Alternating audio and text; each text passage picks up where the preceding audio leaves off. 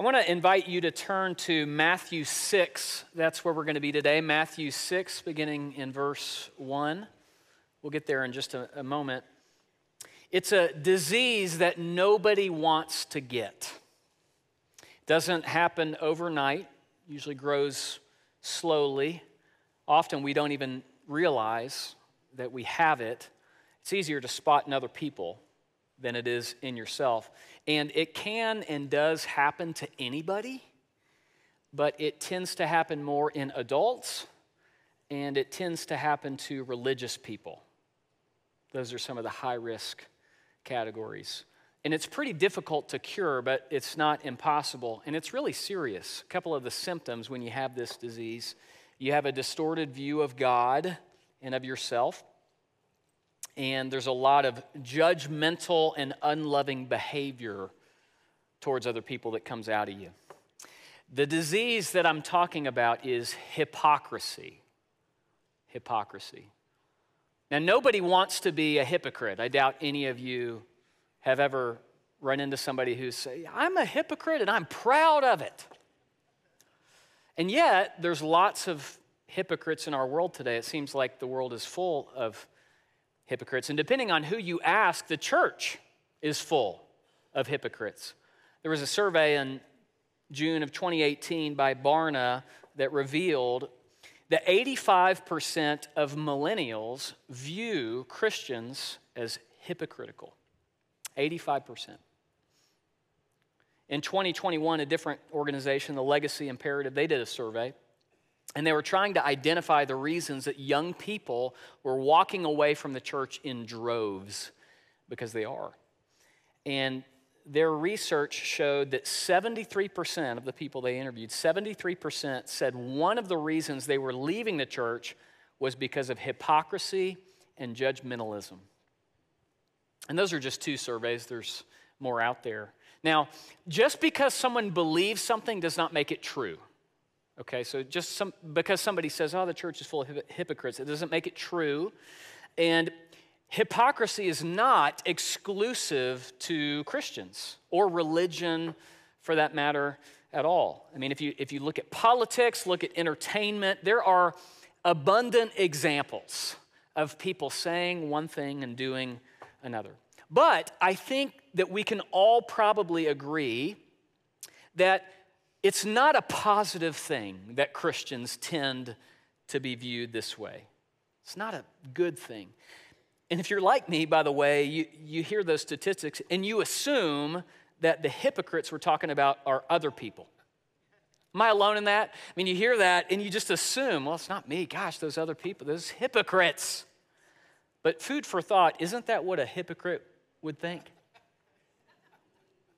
Here's the question I think we all need to wrestle with today, all of us. Regardless of if you have the disease of hypocrisy in you, if, it's a little bit, if it's a lot, we all need to wrestle with this. Where does hypocrisy start? If it's an attitude that, that grows in our hearts over time, what's the source of it?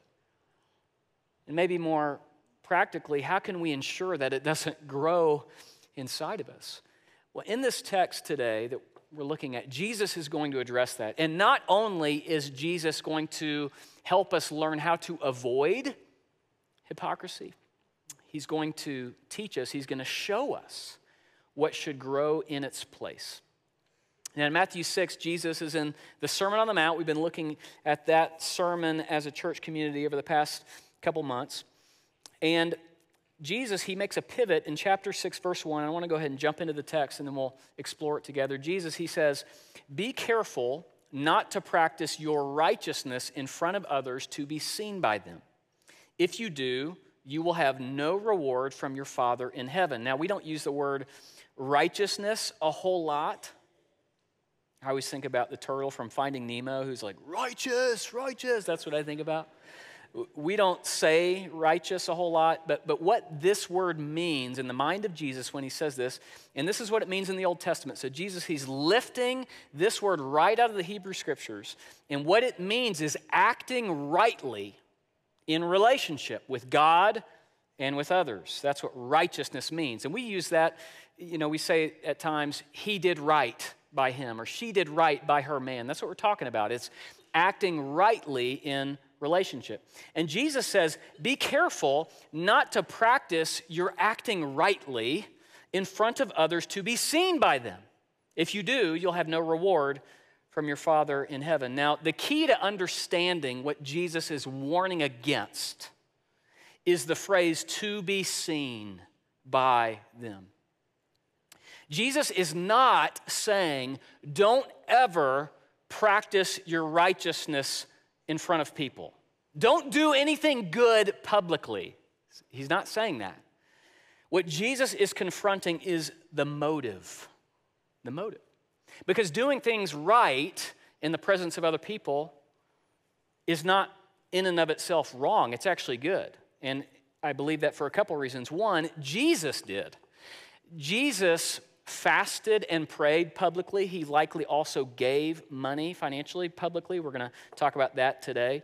And also in the chapter before this, chapter 5, Jesus he said to his followers, "Let your light shine before men, that they may see your good deeds and glorify your Father who is in heaven." So which is it? I mean, make up your mind, Jesus. Is it let your light shine before men or is it hey, don't do anything publicly I think in both of those texts, what Jesus is addressing is the motive. See, they, they don't contradict each other. Chapter 5, Jesus is saying, Let people see your righteousness in order that God may be glorified.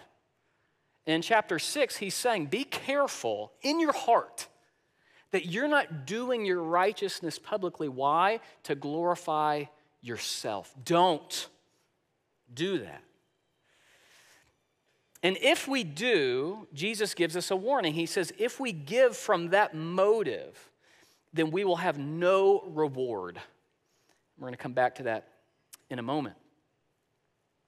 Jesus, he continues on and he gives an example of this principle that he's highlighted for us. He says, So when you give to the needy, now just stop there for a moment. I want you to notice Jesus assumes that we will give to people in need.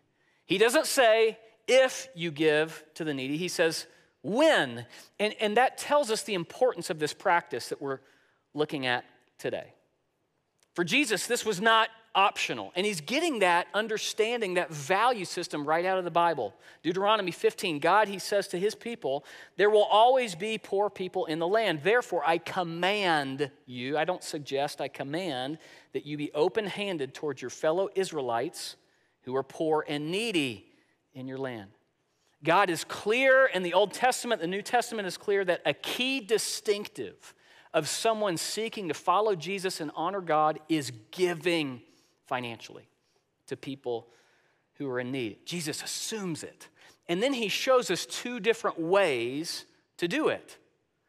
Now, the first way, he says, when you give to the needy, do not announce it with trumpets as the hypocrites do in the synagogues and on the streets to be honored by others. Don't do it that way. Now, th- this term hypocrites is from the world of Greek drama.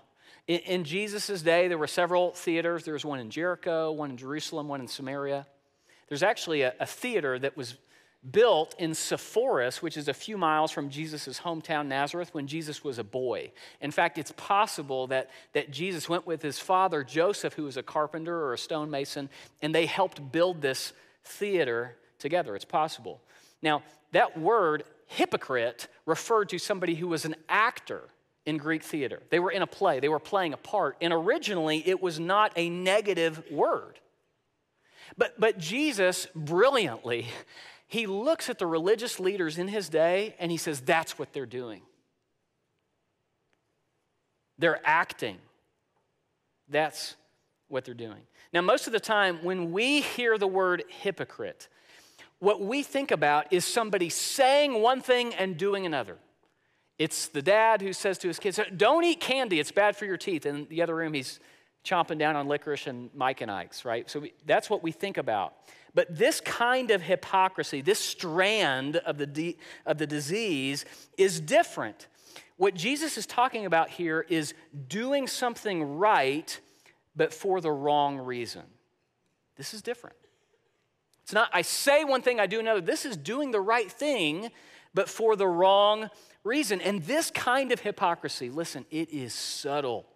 It often goes undetected. And the example that Jesus is exploring is giving to the needy. So, again, giving to the needy is a good thing. No one disputes that.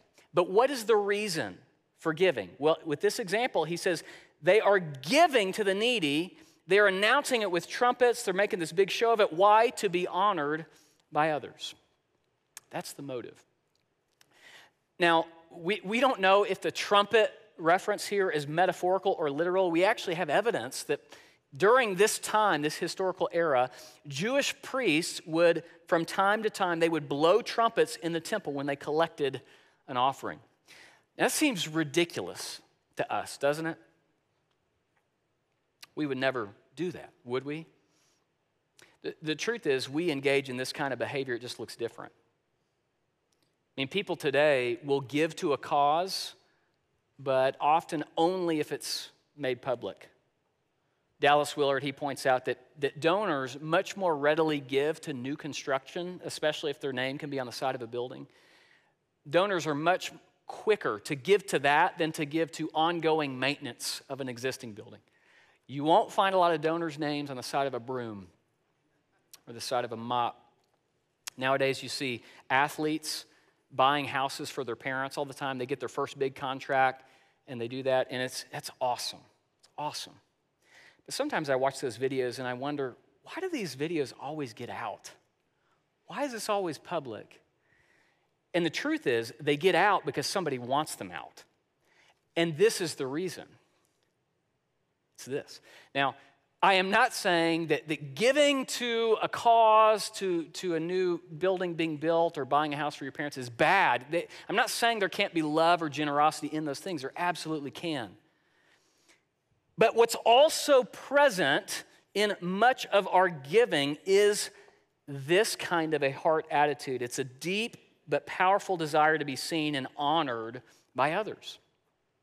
And when we give from that place, here's the result. Jesus, he says, truly, I tell you, they have received their reward in full. Now, what's the, the reward that Jesus is talking about? The reward is they got noticed. In other words, they got what they were aiming at, they got what they wanted. They wanted people to see them, and they have it. And, and Jesus couldn't be more clear. That's all they get. There's no other reward coming their way. Now, he shifts and he gives us a second example. So he's saying, don't do that. Instead, when you give to the needy, my followers, do not let your left hand know what your right hand is doing, so that your giving may be in secret. Now, what does this phrase mean?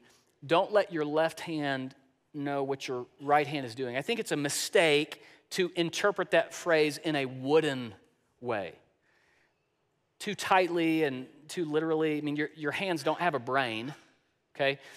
And if the point of what Jesus is saying is just try really hard to not think about what you're doing, well, that doesn't work anyway. It's like telling somebody, don't think about pink elephants. And then that's all they're thinking. And right now, you're probably thinking about pink elephants. Jesus is using dramatic language to make a point. What's the point? It's the same point he made in verse 1, which is take great care to see that your motive for giving is not to be noticed by anyone other than God. That's what he's saying. He's saying, be so committed in your giving, in your generosity, be so committed to being noticed by God that even you barely notice because you're so oriented to God. Pete Scazzero, he, he shared a few years ago about a conversation he had, and it stuck with me. He was talking with somebody who was doing something and receiving a lot of positive feedback and affirmation. And I can't remember what, but this person was hearing, Great job. You, you're doing an amazing job. And this person was telling Pete, Gosh, you know what? I appreciate the compliments, but really, I just want people to see Jesus. I just want people to look at me and see God and see Him for, for blessing me with these opportunities and with these gifts. And what Pete said in response was, he said, I hear what you're saying, and that's great.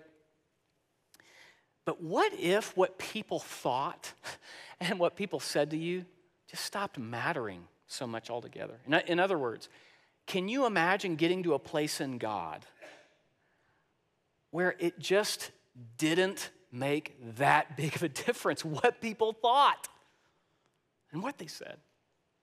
I think that's what Jesus is trying to cultivate in us as his followers. See, this text is less about make sure that no one ever sees you giving. That if you're at GFC and you're about to put some money in the offering box and somebody sees you, you run, you get out of there. That's not what Jesus is saying. I think what Jesus is saying is become the kind of person that is giving from the right place from the right posture. The, the Puritans, they had a, a phrase in the 16th century which was living for the audience of one, capital O. That's what this is talking about. Being so single minded that whether you're in private or in public, you are giving to be noticed and affirmed by God Himself. And the result, when we give that way, Jesus, He says, then your Father who sees what is done in secret will reward you. Now, what is the reward?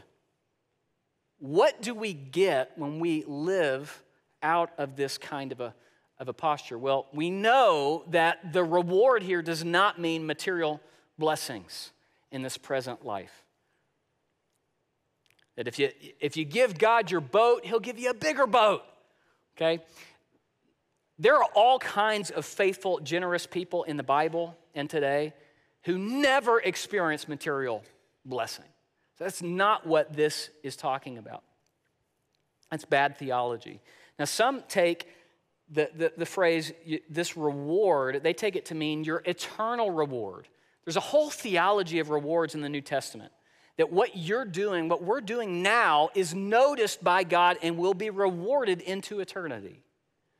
Others view the reward that Jesus is talking about here as being more connected to the act of giving itself that the reward is seeing the need met, and it's the deepening that happens in your own soul when you give. It's, it's why Jesus said it's more blessed to give than to receive, because of this. Now, I, I think that both can be true. The text doesn't say. But the specific contrast that this text is trying to elevate is between the puny reward of being noticed and honored by people and the incomparable reward of being noticed and honored by God. See, we were made to be noticed. The desire to be noticed, to be affirmed, that's not a bad thing. We were made for it in God's image. We're made to hear one day, good and faithful servant. So the, the question is not, is it, you know, should I want this, should I not? The, the question is that desire that's in all of us to be noticed. The question is when and how and by whom. And what Jesus is saying, again, is that his followers are to be characterized by pursuing the affirmation, the approval of God himself and not other people. And what Jesus is saying by, by elevating these two ways, he's saying you can have one or the other, but not both. You can have the, the, the, attention and the approval of man or of God. And what determines, according to Jesus, what determines which one you get is your motive when you give. So let me summarize simply what I think this text is, is saying to us today. First, giving is important without a doubt. Again, Jesus is going to talk about in this unit in the Sermon on the Mount, these 18 verses that we're going to study over the next four weeks. Jesus is going to talk about three spiritual practices. And not only is giving to the needy one of them, it's first. And he, again, he assumes that we will do this, that his followers will seek to be generous and make a regular practice of giving to those in need. So giving is important, but here's the second truth why we give is more important. The past few weeks, we've been looking at the image of the iceberg, and when you look at an iceberg, it looks massive, but you're really looking at only 10%. They say on average, 90% of the iceberg is below the waterline. And similarly, with the human iceberg, when you look at someone, you see 10%, you see their behavior. What you don't see, and what people don't see in our lives, are intentions, desires, feelings, thoughts. This text is telling us again that the, the behavior of giving to the needy is important. But why is even more important. Here's the behavior. Listen, what's underneath the waterline, this is what matters according to Jesus. He's saying it matters more than you could ever imagine. Are you and I, are we giving to the needy in order to be esteemed by people? Or in order to get a tax write off, or you can fill in the blank? Or are we giving to the needy out of a desire to honor God and out of love for God and for our neighbor who's in need. What's below the waterline? That's what Jesus is going after here. So, what do we do with that? You know, how, how do we apply that? I want to borrow an idea from Lloyd Shadrach to help make this really practical for you and I today. And, and, and here's what I want to put before you this statement Start with your motivation not your obedience. Start with your motivation, not your obedience. Now, I can hear the questions. They're rolling around in your heads and they're rising up. And, you know, some of you are, are, are thinking, Matt, are you saying that I'm supposed to obey only if I feel like it? Matt, isn't obedience about doing the right thing when you don't feel like it? Matt, isn't faith doing what Jesus says to, to do regardless? of how you feel. I am not saying that obedience doesn't matter. What I'm saying is that we start with our motivation, not our obedience. Because here's what this text is saying. And again, I'm just put this simply. This text is saying when you obey with the wrong motive, it's wrong. You're a hypocrite when you do that. Now, motive, what, what's motivating me, that is different from feeling. There are times where I don't feel like doing the dishes, lots of times, but I do them anyway. Why? Because my deep desire is to love and serve my family most of the time. And so that desire motivates me to do the dishes even when I don't feel like it. There are many times where, as followers of Jesus, we do not feel like obeying, but we still obey. The question is why?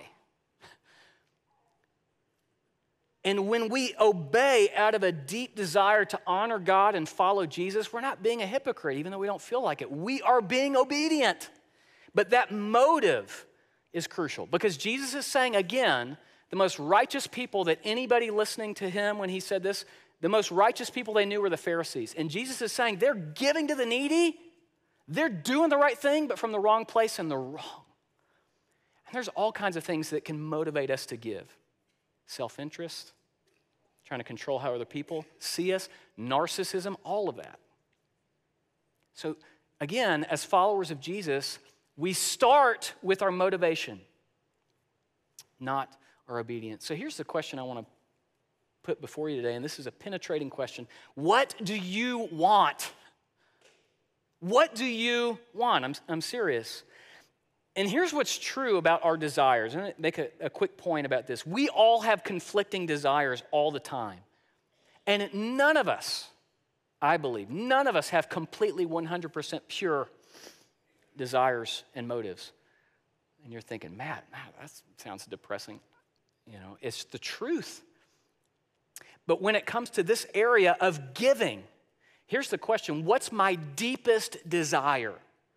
And your deepest desire is not always the same as your strongest desire. Let me help that make sense quickly. In the dishes example, my strongest desire at times is to leave the dishes in the sink and to go watch sports and not even say goodnight to my kids, just to go. And, and sometimes I do that. But my deepest desire is not that. My deepest desire is to be the kind of husband and dad that loves and serves his family. And so, with money, again, just get beneath it. What is your deepest desire? What do you want? Do you want to be esteemed in the eyes of other people or faithfully respond to the needs in front of you?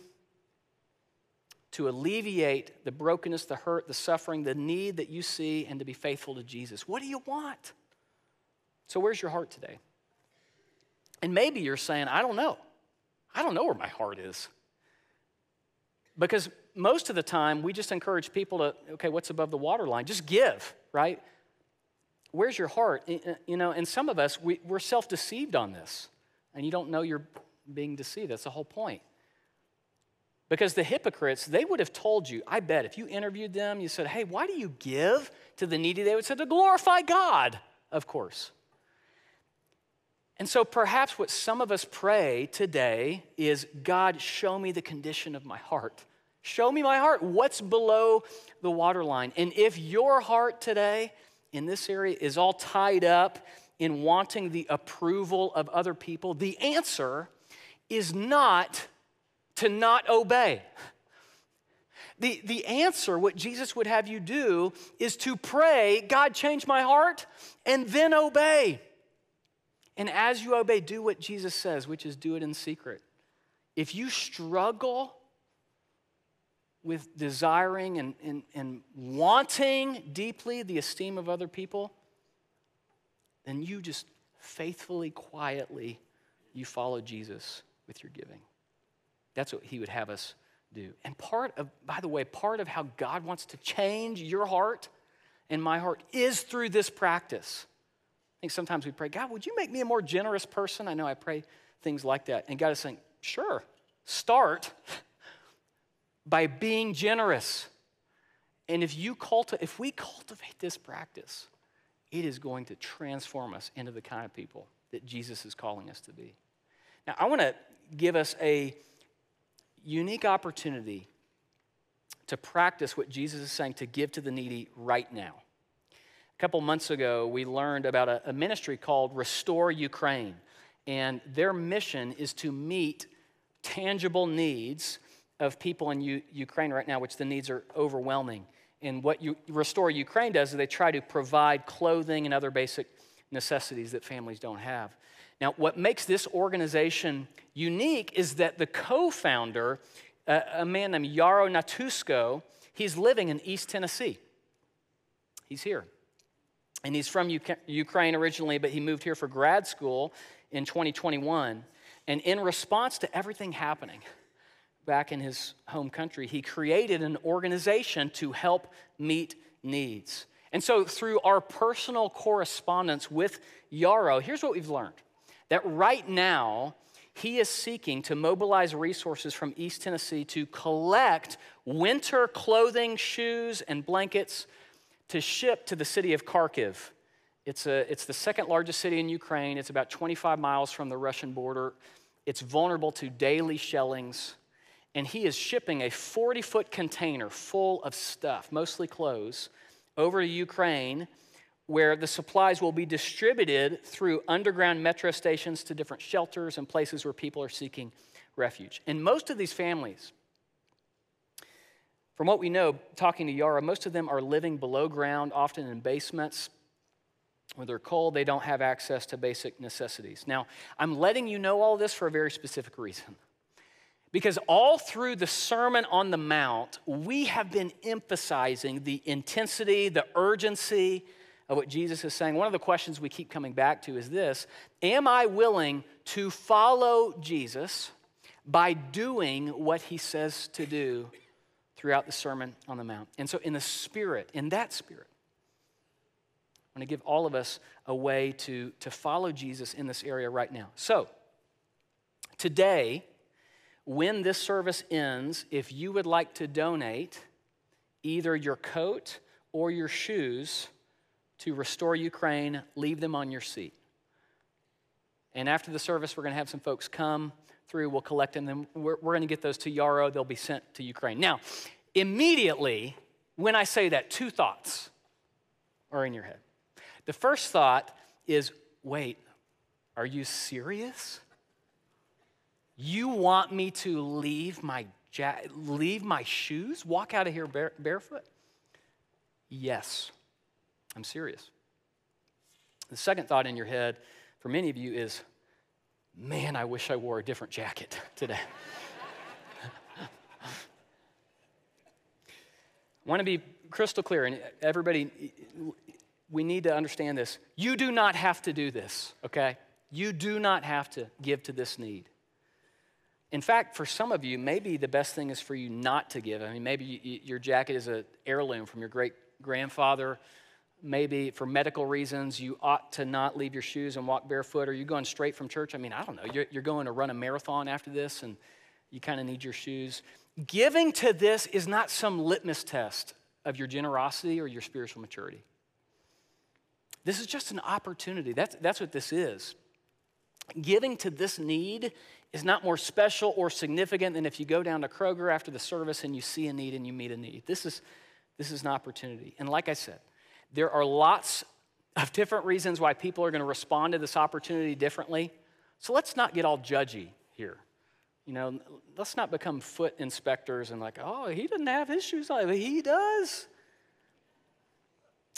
And for those of you who want to give to this, but you can't, we're going to have a collection bin outside of, of the building here at GFC until 4 p.m. today. It's going to be at the north entrance, which is the one right off the Antioch entrance there. At the north entrance to the building, we're going to have a bin, and until 4 p.m. today, you can put clothes, shoes, blankets in that, and we'll get them to Ukraine. But only until 4 p.m. today. Time for you to go home, to get it, come back. But right now, um, oh, and I want to say too, some of you may be watching this on Sunday night or Monday. Tough luck. Yeah, sorry about that. Um, but again, right now, as we end the service, if you want to donate your coat or shoes, then leave them on your seat. Now, as I, as I already said, uh, you got to hear this God wants your heart. He wants your heart. That's what He wants. And, and, you know, there's a sense in which, listen, it's not really about the coat or the shoes. Now you're saying, well, why then? Are you making us think about this crazy opportunity? Because seeing a need like this in an unexpected way, it forces us to take what we're believing in our heads and wrestle with what does it mean for our hands. You see, it becomes giving to the needy is no longer theoretical when you think about something like this, this opportunity. And I realize that the way I'm asking you to consider this makes some of you think, Matt, if I give, I'm only giving because you are pressuring me to. You're putting me on the spot. Some of you are probably angry at me, and that's okay. That's okay. What I would say is, as much as you can, take me out of it and listen to what Jesus is saying in this text. But if you feel like you can't give from a place of wanting to follow Jesus and meet this need authentically, then don't do it. Do not do it. But either way, whatever you do, however you respond to this, I want to invite you to pay attention to the tension that you're feeling. Wrestle with what God is saying, wants to say to you? What would it mean for you? Forget this, but what would it mean for you to become the kind of person that not only opens your hands to the needy, but your heart? And so maybe, you know, you, you leave and you, you pray, Holy Spirit, would you show me this week one opportunity, one opportunity to open my hands because it's all yours anyway. And God, to give, not because I want the attention, the affirmation, but to give because you said so. And God, I want to value your attention, your reward more than anything else. What would that look like for you? Again, to open not just your hands, but your heart. And what if you did? What might that look like for the relationships in your life, for your neighborhood, for our city? Can you imagine? If we all said, Jesus, I'll follow you and I'll follow what you say about money, about possessions, it would change. It would change our city to the glory of God. Will you pray with me? Uh, God, thank you that you love us enough to confront us, to expose at times what's underneath the waterline. And Lord, I just pray that as folks are, are wrestling with this and maybe even considering what, what to do, Lord, would you just help all of us to understand that there's no guilt, there's no shame um, in any response. But Lord, truly, I, I pray that for me, for all of us today, that what we would feel is the invitation to consider this opportunity and beyond this opportunity to, to become, by your grace and through your spirit, the kind of people who live open handed and open hearted. Lord, that's our desire. And so, Lord, be with us now, and we, we respond to you. We worship you as the God who gave everything for us. And we do it in Jesus' name. Amen.